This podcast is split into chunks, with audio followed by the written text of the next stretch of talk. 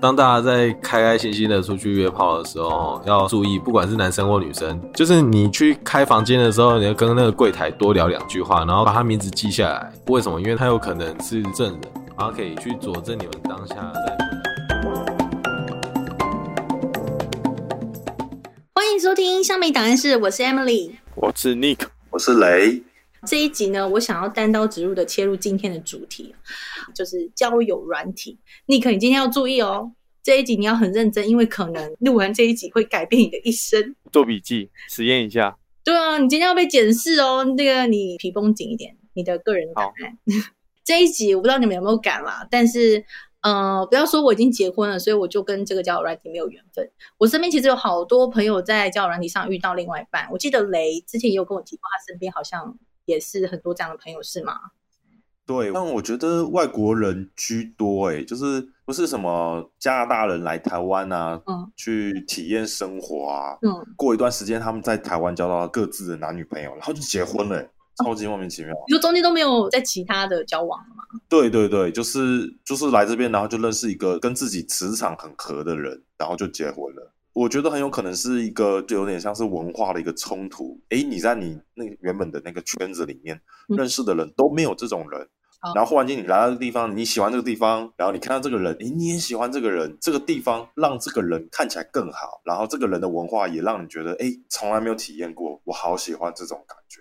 其实听起来很浪漫，对不对？Amazing，Amazing，OK。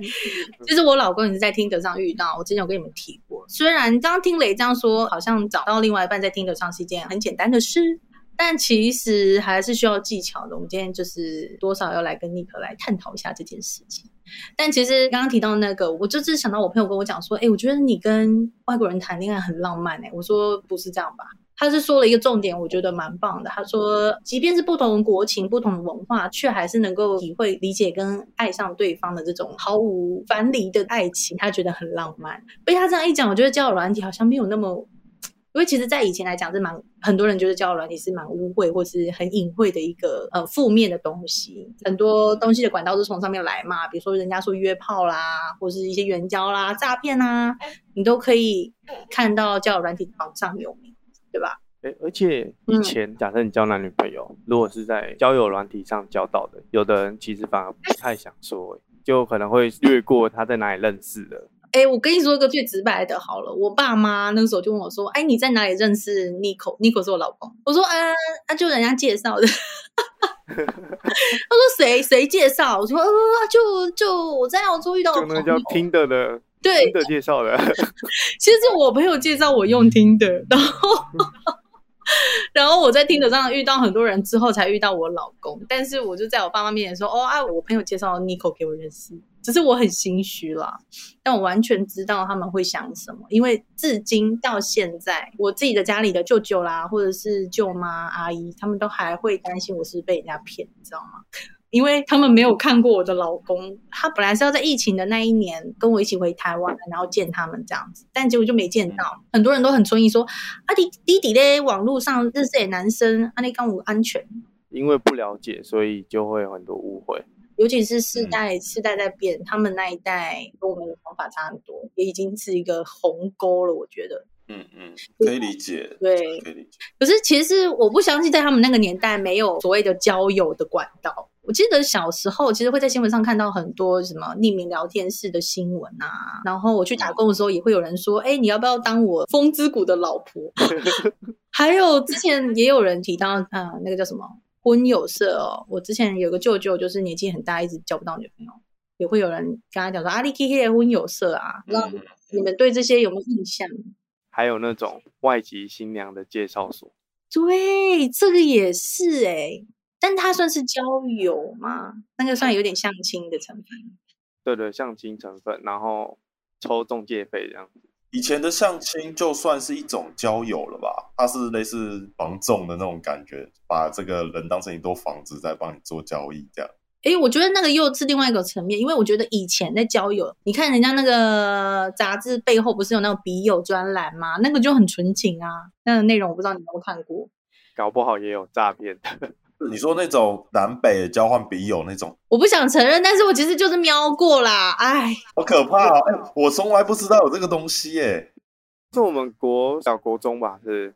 对对对，但我觉得匿名聊天室是已经有电脑了，对吧？对，奇摩，然后豆豆聊天室什么的。那个匿名聊天室好像是在我国中时代开始出现，就是呃，Windows 开始出现的时候，差不多九八的时候啊，Win 九八，哎，Win 九八，对，Win 九八第一代嘛。那第一代我记得出现的时候是我国小六年级，因为我其实蛮喜欢玩那个聊天室的，以前呐、啊。可能是我以前没有什么朋友吧，就是因为我有跟你们分享过，我以前小时候其实是还蛮常被霸凌的。如果你先霸凌人家，然后人家又霸凌你，反正你关系不是很好。对，然后就觉得，哎，可是我也很喜欢，就是呃，发表自己的看法，然后跟别人聊天，所以我就只好去这种。匿名聊天室，嗯，对啊，那时候就去那种网咖嘛，就去里面去认识别人。我记得我聊天的 range 很广，小到小学生有，然后那时候大到一共四五十岁的人，我也都可以聊天。你可以选择你要跟哪一种年纪的人聊天吗？他会帮你筛选吗？还是没有？没有那么厉害。当然，就是聊天的时候知道对方到底在干嘛。你说他上面会写说几岁，在哪里，然后做什么工作，这样吗？没那么详细，我印象中的时候是一个网站，然后你可以选台北、南部还是等等的，然后再点进去又有主题的样子，然后你看到的就是一堆人的匿名，那你可以选择名字就可以跟他聊天，你可以私聊或者是公共频道，通常都是公聊啦，就是有点像现在我们 Line 的那个大群组，就是大家聊天大家都看得到，然后随时就会有人插话进来。那那时候你感觉你遇到的诈骗多吗？我没有目的啊，我就是漫无目的的乱乱聊啊，所以我不会有被诈骗的感觉啊。有一些诈骗感，有时候是从照片或者是从他可能跟你对话的谈话内容，很快就可以感受到说他是有目的性的那种，你都没有遇到过。哎，不知道是我太年轻还是怎样，就是觉得大家真的是来这边聊天呢，没有目的性，真的没有目的性。以前的感觉是真的是这样，好纯情哦。以前小，所以也不会想那么多吧。而且以前好像诈骗管道也少，没有现在那么厉害。就是你刚好没遇到，因为我其实我以前看到匿名聊天室都是在新闻上看到，就是已经发生一些事情，比如说呃受害者跟歹徒是在匿名聊天室呃相识的，然后后来就约出来在汽车旅馆，这种负面的新闻。所以其实对我的感觉来说，就是交友内容，其实从以前到现在，不管是匿名聊天室，或者是网络交友，或者是现在的 App。刚听雷说，以前似乎比较纯情，但现在呢？我觉得纯情的少男少女们也不少，因为他们可能在生活当中交友的管道，已经把交友软体纳入他们的清单里面了。他们也是用交友软体来认识朋友，而不是单纯只是我们大家可能联想到的约炮啦，或者是一些比较负面的东西。哎，雷，我记得你其实有用过交友软体，但其实你不是想要找异性，对吧？你好像是要找跟你同性的朋友，是吗？怎么会有这样的想法？对，因为我觉得后来在。就是出社会了以后啊，我现在比较需要的其实是同性的朋友。前阵子其实跟我比较好的朋友会一起出去玩啊，出去干嘛的，其实都是国外的朋友。嗯嗯，对。然后我发现就是国外朋友，然后如果又是男性的话，嗯，跟我还蛮契合的。就是我们出去聊天啊、玩啊、开的玩笑啊，都可以就是很放纵，不用像就是跟女生一样需要比较需要注意礼貌这样子。对，我觉得差很多。他们不是从交友软体上认识的。呃，如果是外国人士的话，也算是用网络认识，就是啊，也是语言交换，语言交换开始，哦、然后有个 page，反正就是他就跟我认识了以后，我就去认识他的朋友，大概五六个阶层的朋友。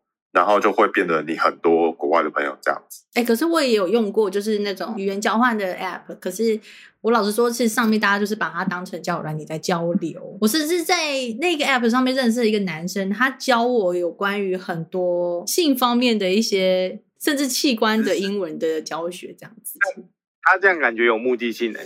有啊，有目的性啊，但就是我的意思说，那个平台其实有点挂羊头卖狗肉，就是进来的人虽然就是哦，你可以用一些功能纠正对方的英文，或是对方可以呃从你纠正他中文的一些功能，然后学到他想要的语言，但其实基本上他还是很交友。我觉得用的人如果心态就是想要用来认识异性的话，其实是没有办法阻挡你认识异性大过于就是想要学语言。看波特，我觉得也是啊，男生留技能交换跟女生留技能交换反应的人数可能也不太一样。样。我们其实也是交友软体认识的吧？我们在托特上认识，可以这样说吧？对啊，对啊。你说我们算不算朋友？算吧。对啊，没有，我只也是蛮多人在经人交换室那种挂羊头卖狗肉的那种感觉。只要你被挂羊头卖狗肉过？还没机会。不过那个，因为像 FB 有一些社团，我是有加入一些那种城市研究社之类的。只要女生发文，下面的留言数都是一百篇；男生发文，下面留言数十篇以内。我跟你说，异性交友的最一开始都嘛是要有一些可以聊得来，或者是有办法一直讲下去的话题。不然为什么以前大学帮人家修电脑，其实是一个很夯的一个事情？现在没有啊？为什么现在没有？我不知道。现在大家观念开始成长了，就知道如果你去帮女生修电脑。你就是工具人啊！他这样没有机会接触到女生比较多，或是接触到自己心仪的人。现在很多人的心态变成，你就是来帮我修电脑，没修电脑就不会联络你了。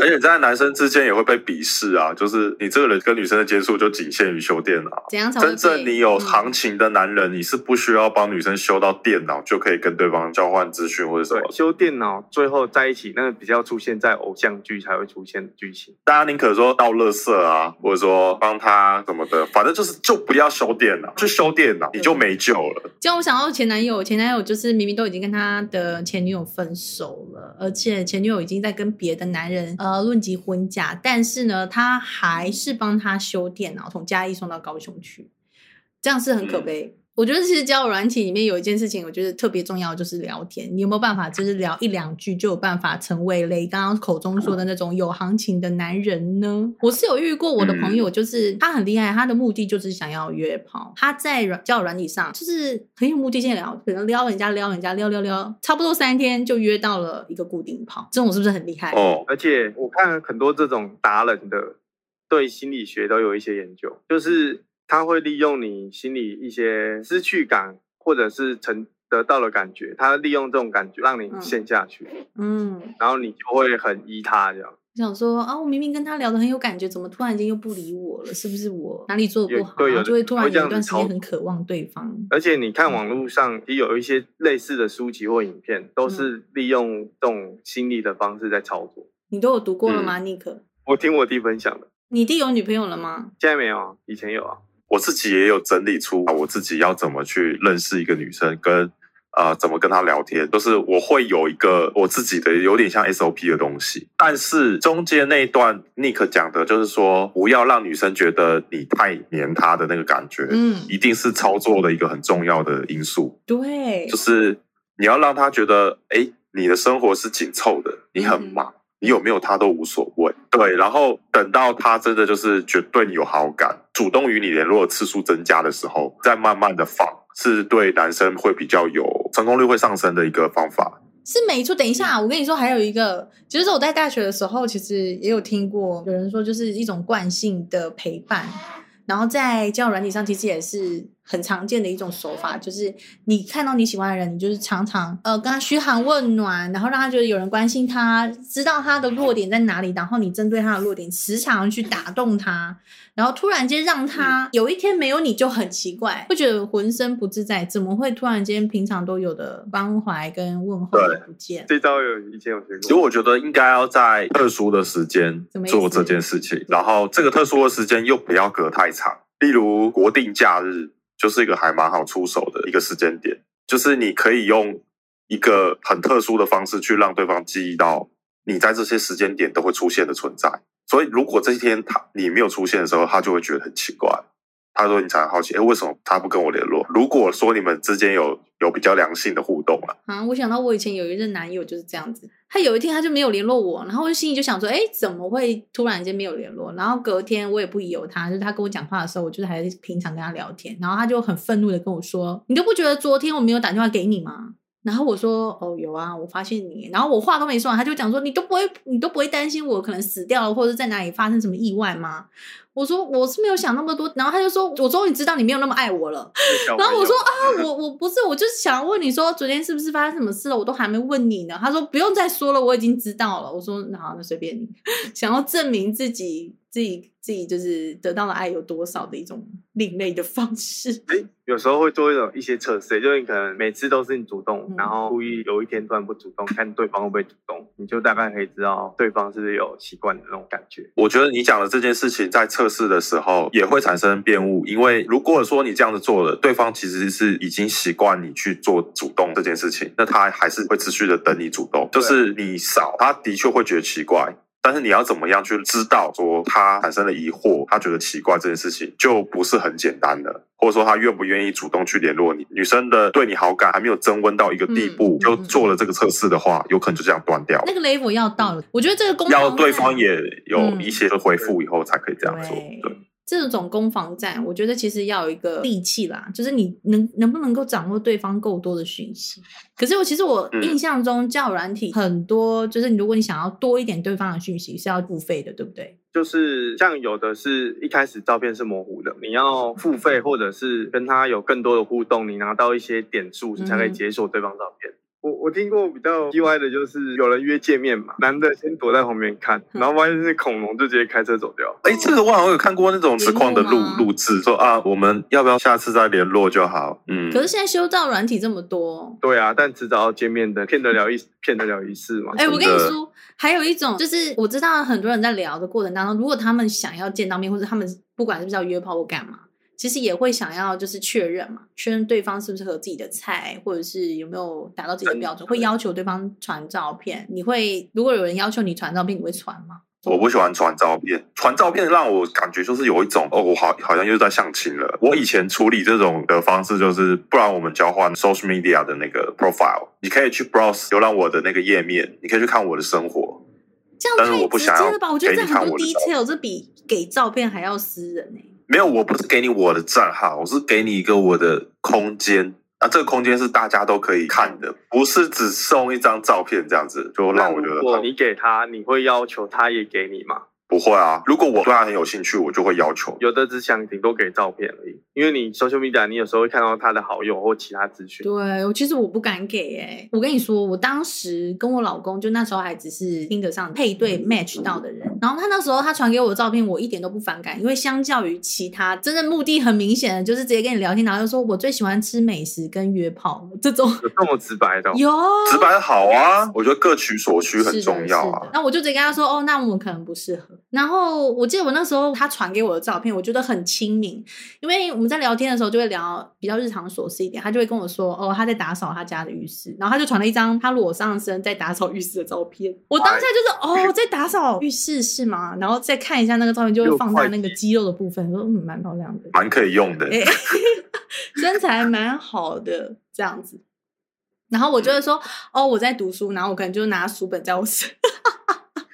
然后你裸上身是是？没有没有裸上身，我就只是，我就只是我的脸，然后跟我的跟我的书本在一起这样子而已。我很清纯。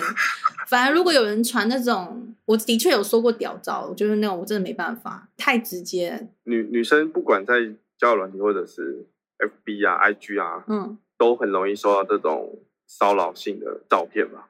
你说直接传屌照，你知道我人生第一次收到屌照是在什么什么地方收到吗？email，学校 email 是 Skype，Skype，、哦、Skype 我不知道你们用 Skype 的时候有没有看过，他们有一个界面是推荐你，就是以下这些人也有用 Skype，然后我就在上面有陌生的人敲我，就是传了我一个玫瑰花的表情图案，然后就丢了他的屌照给我，这样子，我就吓到马上关掉。小女生生哎、欸，我现在已经。对 Skype 已经。快没印象哎，没有哎，我我现在用这个都是公司面试，不然好像平常也很少用。没关系，了解，离题了，sorry。没关系，我还是想要讲裸照，因为我刚刚说的是屌照，但是我不知道你们男生，如果今天是女生主动传露奶照给你们，你们会感觉如何？我会觉得他一定是假的啊？啊什么意思？嗯，为什么？正常不会遇到这么好康，天下不会有免费的馅饼。对，真的。你会说这确定是你的奶吗？没有没有，这就是这个有可能是他从网络上抓下来传给我们，所以他可能是男的，嗯、对，或是那个奶头有毒什么的。那你你如果收到这样子的奶照，那你会选择怎么回应他？你要验证他，删掉啊，删掉，直接删掉哦。太好，我会先看过再删呢。对，因为其实我有时候会用 Google 那个以图搜索的功能，对，我用那个查看看，查是不是网络上抓下来的？他有时候会有照片，会有他自己的大头照啊。OK OK，你就查他的脸。OK，对对对，但其实也不太好找啊。但你对啊。我看而已。没有，我跟你说，我今天才听到一个，因为我在听广播有听到一个，他说就是有一个女生，她分享在用听的，跟对方聊了很久，而且也出去见面过，然后还很多次上床这样子的经验，而且是历经大概一两年左右的感情咯。但是呢，他还是就是这个男的不是很忠诚，他就觉得就是哪里怪怪的。后来他才把他所得到的一些资讯，就是他交往过程知道的，比如说这个男生的名字啊，或是住哪里，或是工作的一些资讯，他上网去查，才发现这个男的已经结婚了，而且还有小孩。所以我觉得，如果你可以做一个复查的动作，基本上对你来说是无害的。如果就算你没查到什么东西，也没差，因为你有可能真的会查到什么东西，就在你可能要掉进那个坑之前。可是。你有时候你你陷下去了，你就不 care 那些问题。就像 Emily，你有你有婆媳问题，你还是选择接受了。可以不要的话，你一定选择不要。但是你也没办法。我跟你说，我如果知道我现在 会这样，我就不会跟我老公结婚，不跟公婆住。就是一开始他交友栏就会有一些这样子的，对，嗯、真假的？因为他是以结婚为导向的，所以他直接说结婚的那个他的条件是什么。我昨天看到一个很瞎的哦，他说他是单亲家庭，所以结婚要跟我妈住，但是我不跟公婆住。OK 啊，女生男生，OK 啊，女生嗯，男生女生女生女生女生写得很清楚，我觉得我觉得很好，因为而且我发现就是这种单亲的家庭，我没有要诋毁的意思，但是很多大多数单亲家庭的父母对子女的情勒的程度是相较比较大的。因为他觉得，相对一般的父母，他拉拔你长大成人，其实是相对辛苦。他希望你可以给他更多的陪伴，所以子女也会很一般性的，或者说你可以说他就这样被情勒长大，然后他也不自觉，他也觉得这好像应该的。所以他长大以后，他的结婚对象，他就要求说，你要跟我那个唯一的爸爸或妈妈住，因为他是我需要照顾的人。但其实我会觉得，以相处来讲，算不公平吧。没有，我觉得这种东西没有不公平或是公不公平的问题，因为这就是一个愿打一个愿挨。没错，对，如果你愿意符合他的条件，那有何不可？讲到这个，会让我想到一件事情。以前我第一次被人家在网络上告白的时候，我是很惊喜的，因为我没有想过跟人家在网络上聊天可以聊到对方跟你告白。但是呢。嗯嗯嗯像我年纪已经三十好几，我这一生当中其实也不少人跟我在网上告白。我到最后的感觉就是，你一个大男人躲在文字后面玩这种文字游戏，然后在网络上告白，不用负责。对，你根本就不觉得要负责，或是你根本感受不到对方的真心诚意在哪里。所以，没错，对，这也是交友软体让我其实不甚信任的一个感觉，对啊。好，但是我知道那个现在的目的是什么了吧？你现在下载交友软体，是不是真的想要交一个女朋友？对啊，你我们刚刚讲的这些都是过去，什么我们就先不要提当年勇，好不好？我们先讲 现在也没很勇，没有，我觉得你很棒啊！你之前我才跟你稍微讲一下交友软体，你真的有去下载，我觉得你很棒，就是你有想要真的去具体行动，嗯、但是你有没有真的去跟人家见面过了？有有见过啊。然后几个，如果是从很久以前有也有下载过，后来就没用。为什么？因为后来是觉得里面的人大多的心态都比较像在钓鱼。嗯，你说假的吗？或者是诈骗吗？不，不是假的，就是钓鱼，就是一次认识很多个，然后每个都可能有点暧昧，然后就乱枪打鸟，是不是？哦，嗯，也不算到乱枪打鸟，就是撒网啊，撒网不是钓鱼啊。你你只要你先上钩，基本上就被对方牵着走了。可是我不觉得这有什么错，哎，我也不觉得，这没这没。这没有对错啊，我觉得这没对错，但就是这样认识的跟你想要认识的有一点差距吧。哦，我懂你的意思，你是说以你的交友的条件来说，你不希望你的对象是这种人，你的意思是这样吧？等一下，我想要问一件事情，因为就算你一直都跟，比如说你跟十个人聊天，你已经聊的内容是差不多的，可是对方的个性不一样，回应的方向也会不一样，你们后面发展的线也会不一样啊，对吧？对啊，因为其实我只心态。我指的是心态，就是，嗯，他可能跟十个都微暧昧。哦，我懂了，我懂了。但是，我跟你讲一件事，就是你，呃，如果你选择要用这种方式去认识女生的话，这就是你 高几率会遇到的人。对对对，所以我、嗯我当初后来移除，就是因为这个原因。嗯，都对啦但但现在又下载了。现在下载就觉得，嗯，好吧，我也这样就好。互 扎互扎，互 互相。没有没有，他没有要扎哦。好，我们现在来看立可个人档案好不好？雷，你看到他的个人档案，他放了几张照片？哎，我现在还没打开，你怎么这么快？没关系，我有印象，他放了三张照片。我觉得他就是，呃，呃我凭印象讲啊。但是雷，你你你你如果有看到，你可以补充一下。我记得就是有有房间的照片，有他没有戴眼镜的照片。还有一张什么的照片我忘记了，还有一个在臃肿的照片，臃肿照片，然后一个在海边小小人的背影的照片。Nick，你想要表达什么？你可以告诉我为什么你要放这么多自拍吗？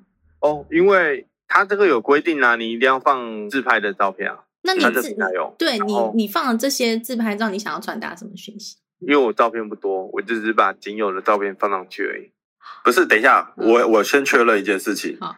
就是配对的人会看到你所有的这些照片吗？还是要只会看到一张？这个平台是模糊的哦，全部都看到，但是都都模糊的。对，okay. 然后但其他平台是都可以看到。你之前下载 Tinder 的时候也是放这些照片吗？对啊，应该差不多啊。我这边补充一下，其实 Nick 他有下载 Tinder，但他很瞬间就被 ban 了。为什么呢？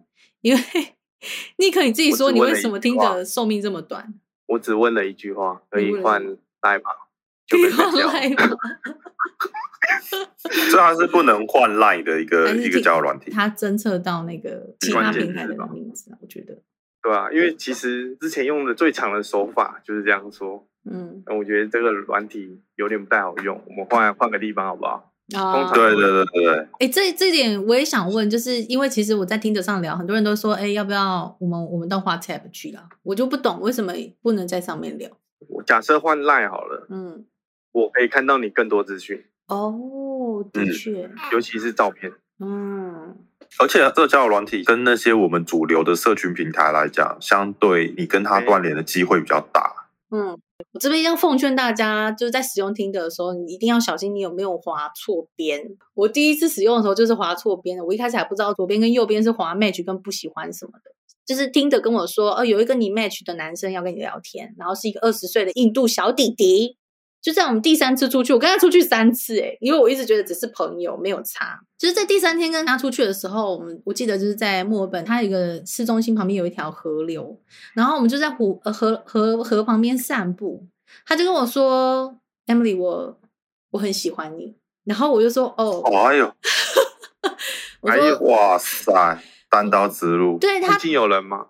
有啊，但是就是你知道零零落落的晚上，然后大家就想象在公园的那种状态啦，没有什么人，但是有人零零落落。Oh. 对，然后你如果说是在情侣散步的状态下是很浪漫，但是问题是我对他没感觉啊，我我心中就是警铃大作，我就想说完蛋了，我要不要跟他讲说我是因为走误才把他滑到了 match 呢？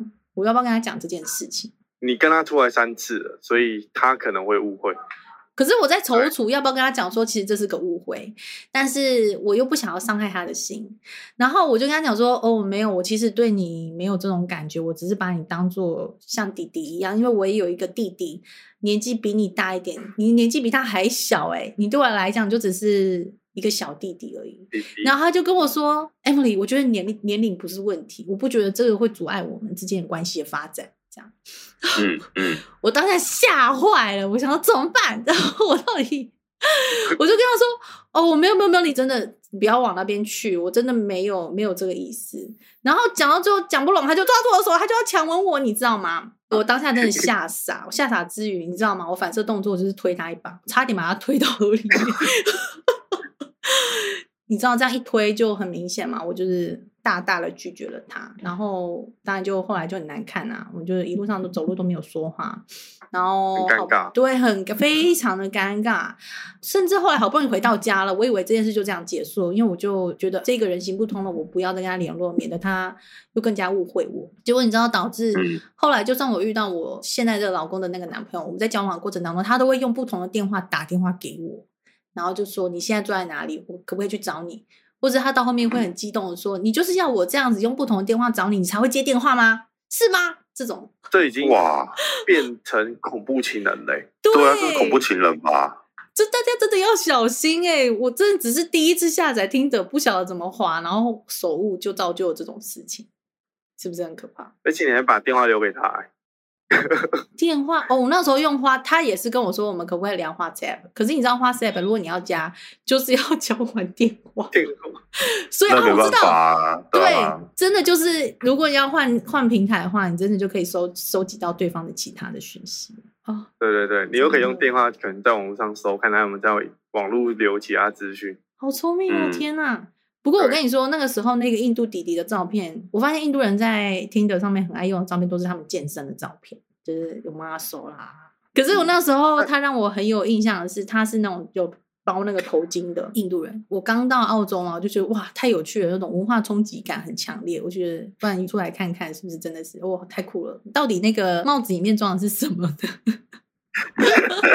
小见面见面的时候把他帽子拔下来看一下。没有，我就盯着他帽子看。我说：“到底里面是什么？” 他就跟我说：“就是我很长的头发，就这样。”我跟他走在路上，真的会引发别人投以异样的眼光。姐弟恋？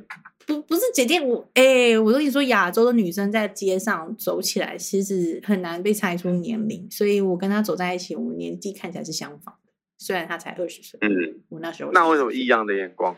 呃，我觉得是我们看起来就两个世界的人，一个印度人哦哦哦，一个亚洲、嗯，会啊，对吧？会被会被看，嗯，对，真的会被看。我我我不太会说那种感觉，真的文化冲击感非常的强烈。你最后有报警抓他吗？还是怎样？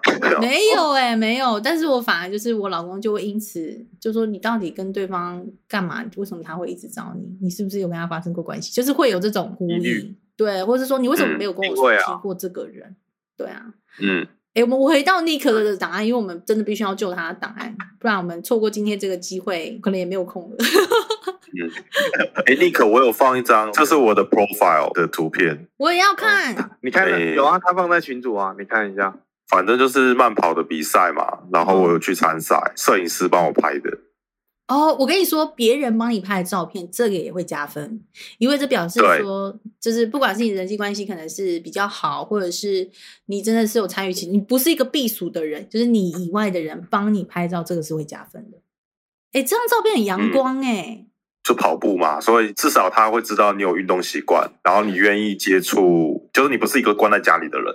对，嗯、尼克，你看到这张照片，你会得到这些资讯。对，你的你的照片必须要给看照片的人一些资讯。你喜欢户外活动吗？喜欢的话，你可能就是要学一下雷的这种照片的取向，这样子。了解。因为我现在看起来，你这些都是我觉得很像证件照。哎、欸，说对了，这个说的很恰当。对，太像证件照。对，就是我看了以后没有资讯，不太懂我要怎么去用照片去认识你这个人。对，好。最后一张其实我觉得有风景是蛮好。你你是在海边拍的嘛？但是我觉得人真的，你那个你的比例真的太小了，而且又背光。对对，就很可惜。对对对。你如果呃前面的某一张自拍照的背景是这个海边的话，那我就会好很多哎、欸。你觉得合照会好吗？合照我觉得最常遇到的一个问题是，人家会觉得说，所以是谁是你？哦，对，尤其是女生，女生常常跟女生合照的时候，就会分不出来谁是谁。尤其如果你的朋友还比你正。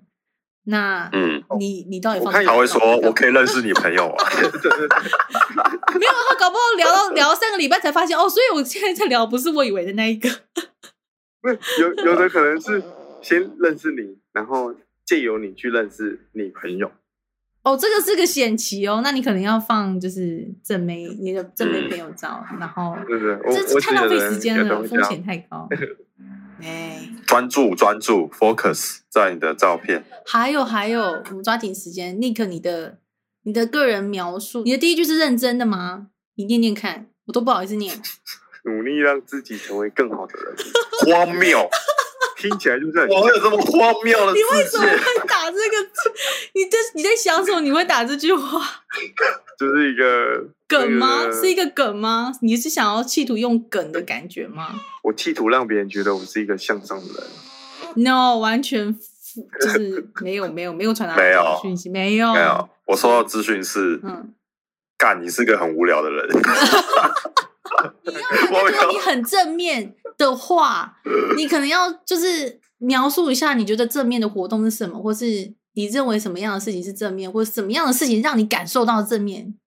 你喜欢什么？呃，你喜欢去参加怎样的活动，让你感受到生生活充满了希望等等？我觉得其实甚至太过正面的内容都有点太太做作的感觉，太给白。对，嗯，你可以第一句就什么“嗨，我是谁啊”什么的，我喜欢我喜欢做什么事情啊，然后这些是我在做的。然后我觉得现在，因为这个这个叫什么交友 App，或是这种类似这种社群软体，大家想要认识。找对象的那个人非常多，嗯，所以我觉得这个自介，我觉得是做出差异特色的一个很好的管道，嗯嗯，我不知道有没有在挡网址啦，我觉得有有在挡网址，尽量还是不要放网址。如果说会挡网址的话，就没办法，因为如果是我的话，我要介绍我给别人认识的话，我有时候会传 YouTube，就是我自己做的影片，那种可能是我去爬山啊，或者我去参加什么活动啊，然后我自己可能稍微做用一些剪辑软体做出来的一些影片。我觉得让人家更快的认识我。相较于你的连接，你搞不好就只要说，就是我有在经营我的频道，然后我在做我喜欢做的事情的时候，我喜欢做记录。那我的频道名字叫什么？然后欢迎到 YouTube 去搜寻，有兴趣的人就会去搜寻。嗯哼哼哼哼，没错，对，所以就是让那个人知道你喜欢做什么，然后但是又可以再深一点点。因为我有看你的第二段是写专业吧，就是我会的东西写上去。对，感，但是让人家感觉这些东西好像是一种标签而已。嗯，它只是你在看一个网页旁边说，哎，你想不想学习财经技术、自媒体这样的？就是一个标签，你可以点进去。我觉得不然，你干脆就直接把你的目的写上去是最直白的啊。你你为什么要认识其他人？因为你想要交往一段认知的关系是吗？对啊。对啊，那我觉得光是这样，你就可以筛选出或是过滤掉一些根本不用聊的人，对啊，浪费时间的人。对，这跟以往我们交往，呃，比如说可能是因为无聊啊，上去交往的交往朋友的那种心态不太一样。因为有些人他只要随便放一句话，他喜欢的话，然后觉得有共鸣的人就可以跟你聊天。那种跟我真的想要交往一段认真的关系，通常那个目的性是差很多的，而且是差别很大的。所以不如你就真诚一点。我看得出来你现在是很想真诚，但是不小心就是有点给掰了这样。也也是啊，但其实这个是很久以前打的。哦，好，你赶快，你可以，嗯、你可以再修正一下。我再实验一下，下礼拜把报告交过交过来。对，下礼拜 开会的时候拿出来看一看。哦，你换一换，然后就开始有人密你，或者是你你密人家，人家回你的的几率就比较高一点。好的部分是。你看起来不像渣男，你看起来是蛮真诚。没错，没错。对，没有什么诈骗的那种那种特征啊，没有骗炮的特征。对，我是说真的，交友软体上遇到的诈骗真的很多，尤其是男生哦。我的男生朋友去用交友软体，跟我去用交友软体的看到的世界是差很多的。他在上面遇到很多那种。有援交的啦，问他说：“我一晚只要五千块，你你要不要？”等等，就是我们在用交友软体的时候呢，大家一定要小心，因为诈骗很多，陷阱也很多，我们永远都不知道，就是在跟你讲话的人是不是其实很多坑啊，像什么已婚人士啊，还有那个未成年少女啊，或者是你想你以为是正妹，但其实是肥胖大叔等等，当然他们目的都不一样，你可能一聊下去，你会发现哦，这是要你投资，有些是要拉皮条，就是让你晕船，然后骗财骗色都有啦。大家不要觉得很铁齿，说不会被骗，小心踏错一步你就掰了，真的要小心。各位，就是虚拟世界的感情呢，其实到处都是陷阱。那呃，像我们刚刚有提到裸照啦，或者是说真的不小心你遇到了未成年少女哦，但是你却跟他合意了，呃，说说诶，呃，我我有约约约好要一起出去汽车旅馆干嘛？但是呢，你怎么可能就是跟他讲说？呃，我不确定你是不是未成年，我可能要看一下你的身份证。还有啊，关于裸照部分，就是如果我不想要被逼看裸照，可是对方呢就这样传过来了，那对方这样算不算犯法呢？这边我们要拜托廖律师来帮我们解惑一下了。嗨，大家好，我我是廖以智律师。刚刚的问题是未成年的部分嘛？我先从这边讲起好了，因为我们刑法是说，我们的立法者基本上预设立场认为啊，未满十六岁的人是没有同意或不同意从事性行为的能力的，所以跟他发生性行为就是违法。那未满十六岁这一个要素，一定要这个行为人有认识到这件事情。就是他一开始就知道这个人是未满十六岁的，那这样才会构成犯罪。所以我们会看到有一些人，他就是谎称自己已经满十八岁了，或者是说谎报自己的年龄。这个就要看客观的状况。当然，我觉得很困难，说大家要查看身份证件，或者是为了避免仙人跳，要签一个同意性行为切结书还是什么的。但这实务上不可能嘛，就是酒酣耳热的时候叫人家把身份证拿出来，不是叫人家签名，这个应该不太可能。但你要有一些基于一些正当的理由，可以相信他超过十六岁，比如说你看到他有信用卡，或者是他有念大学之类的，要找到蛛丝马迹就对了。如果我不知道的情况下，我是没有犯罪的。对啊，可是你的不知道不能是你说你傻傻的不知道啊。我我刚刚说的有正当理由，是到时候你可以解释说，哎，他都有台大学生证的那个证件了，我应该正当理由可以相信他满十八岁，超过十六岁了吧？那如果是对话嘞，就是他跟你说他十八岁。对话这个可能太薄弱了，因为如果说他对话，他跟你说他十八岁，可是他穿着打扮或者说他的身材容貌就是一个十二岁的，那说明你应该不是笨，是坏，就你故意的，故意假装没看见，故意被骗。诶，那如果对方的客观条件都很成熟了，比如说，诶，奇怪，怎么十二岁就 F 罩杯，然后一百七十五公分什么的，然后打扮得很成熟，那那就很有机会啊。很有机会什么？有无罪是不是？对，很有机会说服人家说，我真的不知道他未满十六岁。就是客观条件也是一个法官会仲裁的那个。对对对，这是这个会考量的点，因为你的主观有没有认识到这件事情是很难证明的。那那就是看客观的状况，是不是一般人都会觉得说他应该满十八岁了吧？就用用这个标准来去衡量。那冒用别人照片的话，第一个是最为人熟知的，就是肖像权。肖像权是民法上面人格权的一种，那就是走侵权行为，走民事处理。但是大家比较想问的是刑事，刑事的话，第一个是那个照片是你自己拍的，它有违反著作权的可能哦。这个如果构成的话，违法重制，要处三年以下有期徒刑的。那另外就是他冒用照片以外，他可能还会冒用的一些个人资讯。就像你们在检讨 Nick 的个人档案的时候，因为你们认识他嘛，你们也有他的照片嘛，或者说你有他的社群软体可以去下载到他的照片哦，然后你去捏造一个他的个人档案，然后上面是有他的个人资讯，而且是正确的，或者说是真实的，会让人家误信真的是这个人哦，那就有违反个资法的问题。所以如果我跟雷觉得我们要帮 Nick，但我们不告诉他，我们就是拿他的照片，然后跟他的资讯，就是创了一个个人 file，然后帮他跟别的女生聊天，帮他把到了女生。但是 Nick 可以告我们，对不对？我不介意，我不介意。可以是不是？可以告是不是？可以啊，可以啊。因为这会变成是说，你你可能在这个平台上面发的言啊，或者是怎么样，这个会有妨碍名誉或者是其他之类的问题。你等于就是直接捏造一个账号，然后让人家。误信以为是这个人说的话，但是这也要留下证据吗？这要怎么留下证据？就是去截图啊。但是他如果因为冒用你，然后对其他人做出不 OK 的行为，比如说他用你的资料，然后散播他的屌照，引发别人来跟你的没有关系嘛？对吧？对，那那就跟 Nick 没有关系。Nick Nick 可能会收到很多法院的传票，可是最后应该会跟他没有关系。有两个点，一个是把裤子脱下来，我们来比对一下；第二个是虽然不是来自于他的，但是他有没有把这个别人的这个照片散布出去？他只要这这两个点都都没有构成就好了。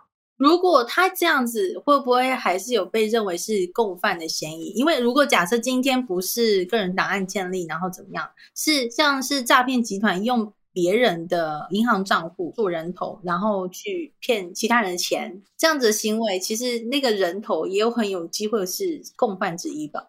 那个人头就是帮助犯。我们讲诈骗集团的话，就是你提供这个人头账户，那这个人头账户就是他们在骗到这个金钱之后，他为了要隐匿这个金流，然后去找一些干净的账户来，利用报案的时间差去把它换成美金，或者是把它领出来嘛。那这个提供账户的人就是帮助犯，这个就没有疑问。那如果放到这个例子里面来的话，是 Nick 有没有知道这件事情？所以说在这边去报案就很重要啊。这样到时候如果发生事情了，你就可以拿这个报案的三联单啊，或者是告诉的记录去跟检察官讲说，这个我我我有处理啊，只是警察还没有查到啊，IP 啊什么的。那变成说，如果今天你可能莫名接到一通电话，就说先生有人控告你，就是传屌照给他，然后你就必须要出出面说明，你才不会成为共犯嘛，对不对？嗯，通常会这样打电话给你的，应该会是警察叫你去做笔录。我听到这种电话，我会以为是诈骗集团。嗯，你就请他留那个他的职称跟姓名，然后通常请你去做笔录的警员都还会给你手机电话号码，然后你再打回去那个分局，我是不是有这个人？所以保险起见，就是你接到类似的电话的时候，你再用公共系统去查是不是真的有这个人。那我们刚刚讲到那个传裸照跟屌照这种行为，就是你没有要求，但对方还是传了，他有没有办法？如果说就是你被突袭啊，在台湾会构成性骚扰哦，对耶，性骚扰吧。但是如果说是双方合意互传，那个是没有问题啊。只是就算在双方合意互传的情况下，你也不能在未经对方同意的情形下，把他的裸照转存下来，或者是说重置，甚至是转传给别人，这也不行啊。对，你从下载那个裸照的那一刻开始，就开始一系列的犯罪行为。就是尽量不要发裸照或者是个人身体隐私部位的东西啊。对啊，大家散步出去自己的身体部位要小心。廖律师这边还有要补充的吗？我只要补充一个小点，就是当大家在开开心心的出去约炮的时候，要注意，不管是男生或女生，你会害怕说对方事后反悔吗？对，我们不要说仙人跳啊，就是我我觉得有很多人他可能当下没有想清楚。哦，他可能过两天之后才发觉，哦，那个当下我是不同意的。这个很多哎、欸，哎、欸，很多这样、欸。对，这这这种人是存在的嘛？就是我们也不是情调破坏者嘛，我们不会请他签切结束嘛。对，其中几个小技巧啦，就是那个思维，就是你要留下记录，意思不是说你要去请他签什么，或者是调他说什么话。就是你去开房间的时候，你要跟那个柜台多聊两句话，然后把他名字记下来。为什么？因为他有可能是证人。然后可以去佐证你们当下在柜台 check in 的状况哦，你是把他拖进去的，还是啊你们是有说有笑的哦？然后进出门的时候一定会有监视器嘛，稍微看一下哦。然后那个进去出来哦，都是很亲密的行为状况，可能是牵手啊、勾肩搭背啊，这些都可以去间接的佐证。因为强制性交的犯罪行为其实是很隐秘的，很难以被发现的，很容易会陷入某一个人的单一指数。或者是片面的控诉，所以要保护自己的状况，就是诶不要害羞，然后就是多制造一些状况，可以你事后去利用，而且要在有摄影机的情况下。没错，就提供一个思路啊。嗯，我觉得这是一个很棒的补充，谢谢廖律师，这一集非常的实用。然后我这边也要告诉大家，就是当你在使用交友软体呢，也要非常的小心。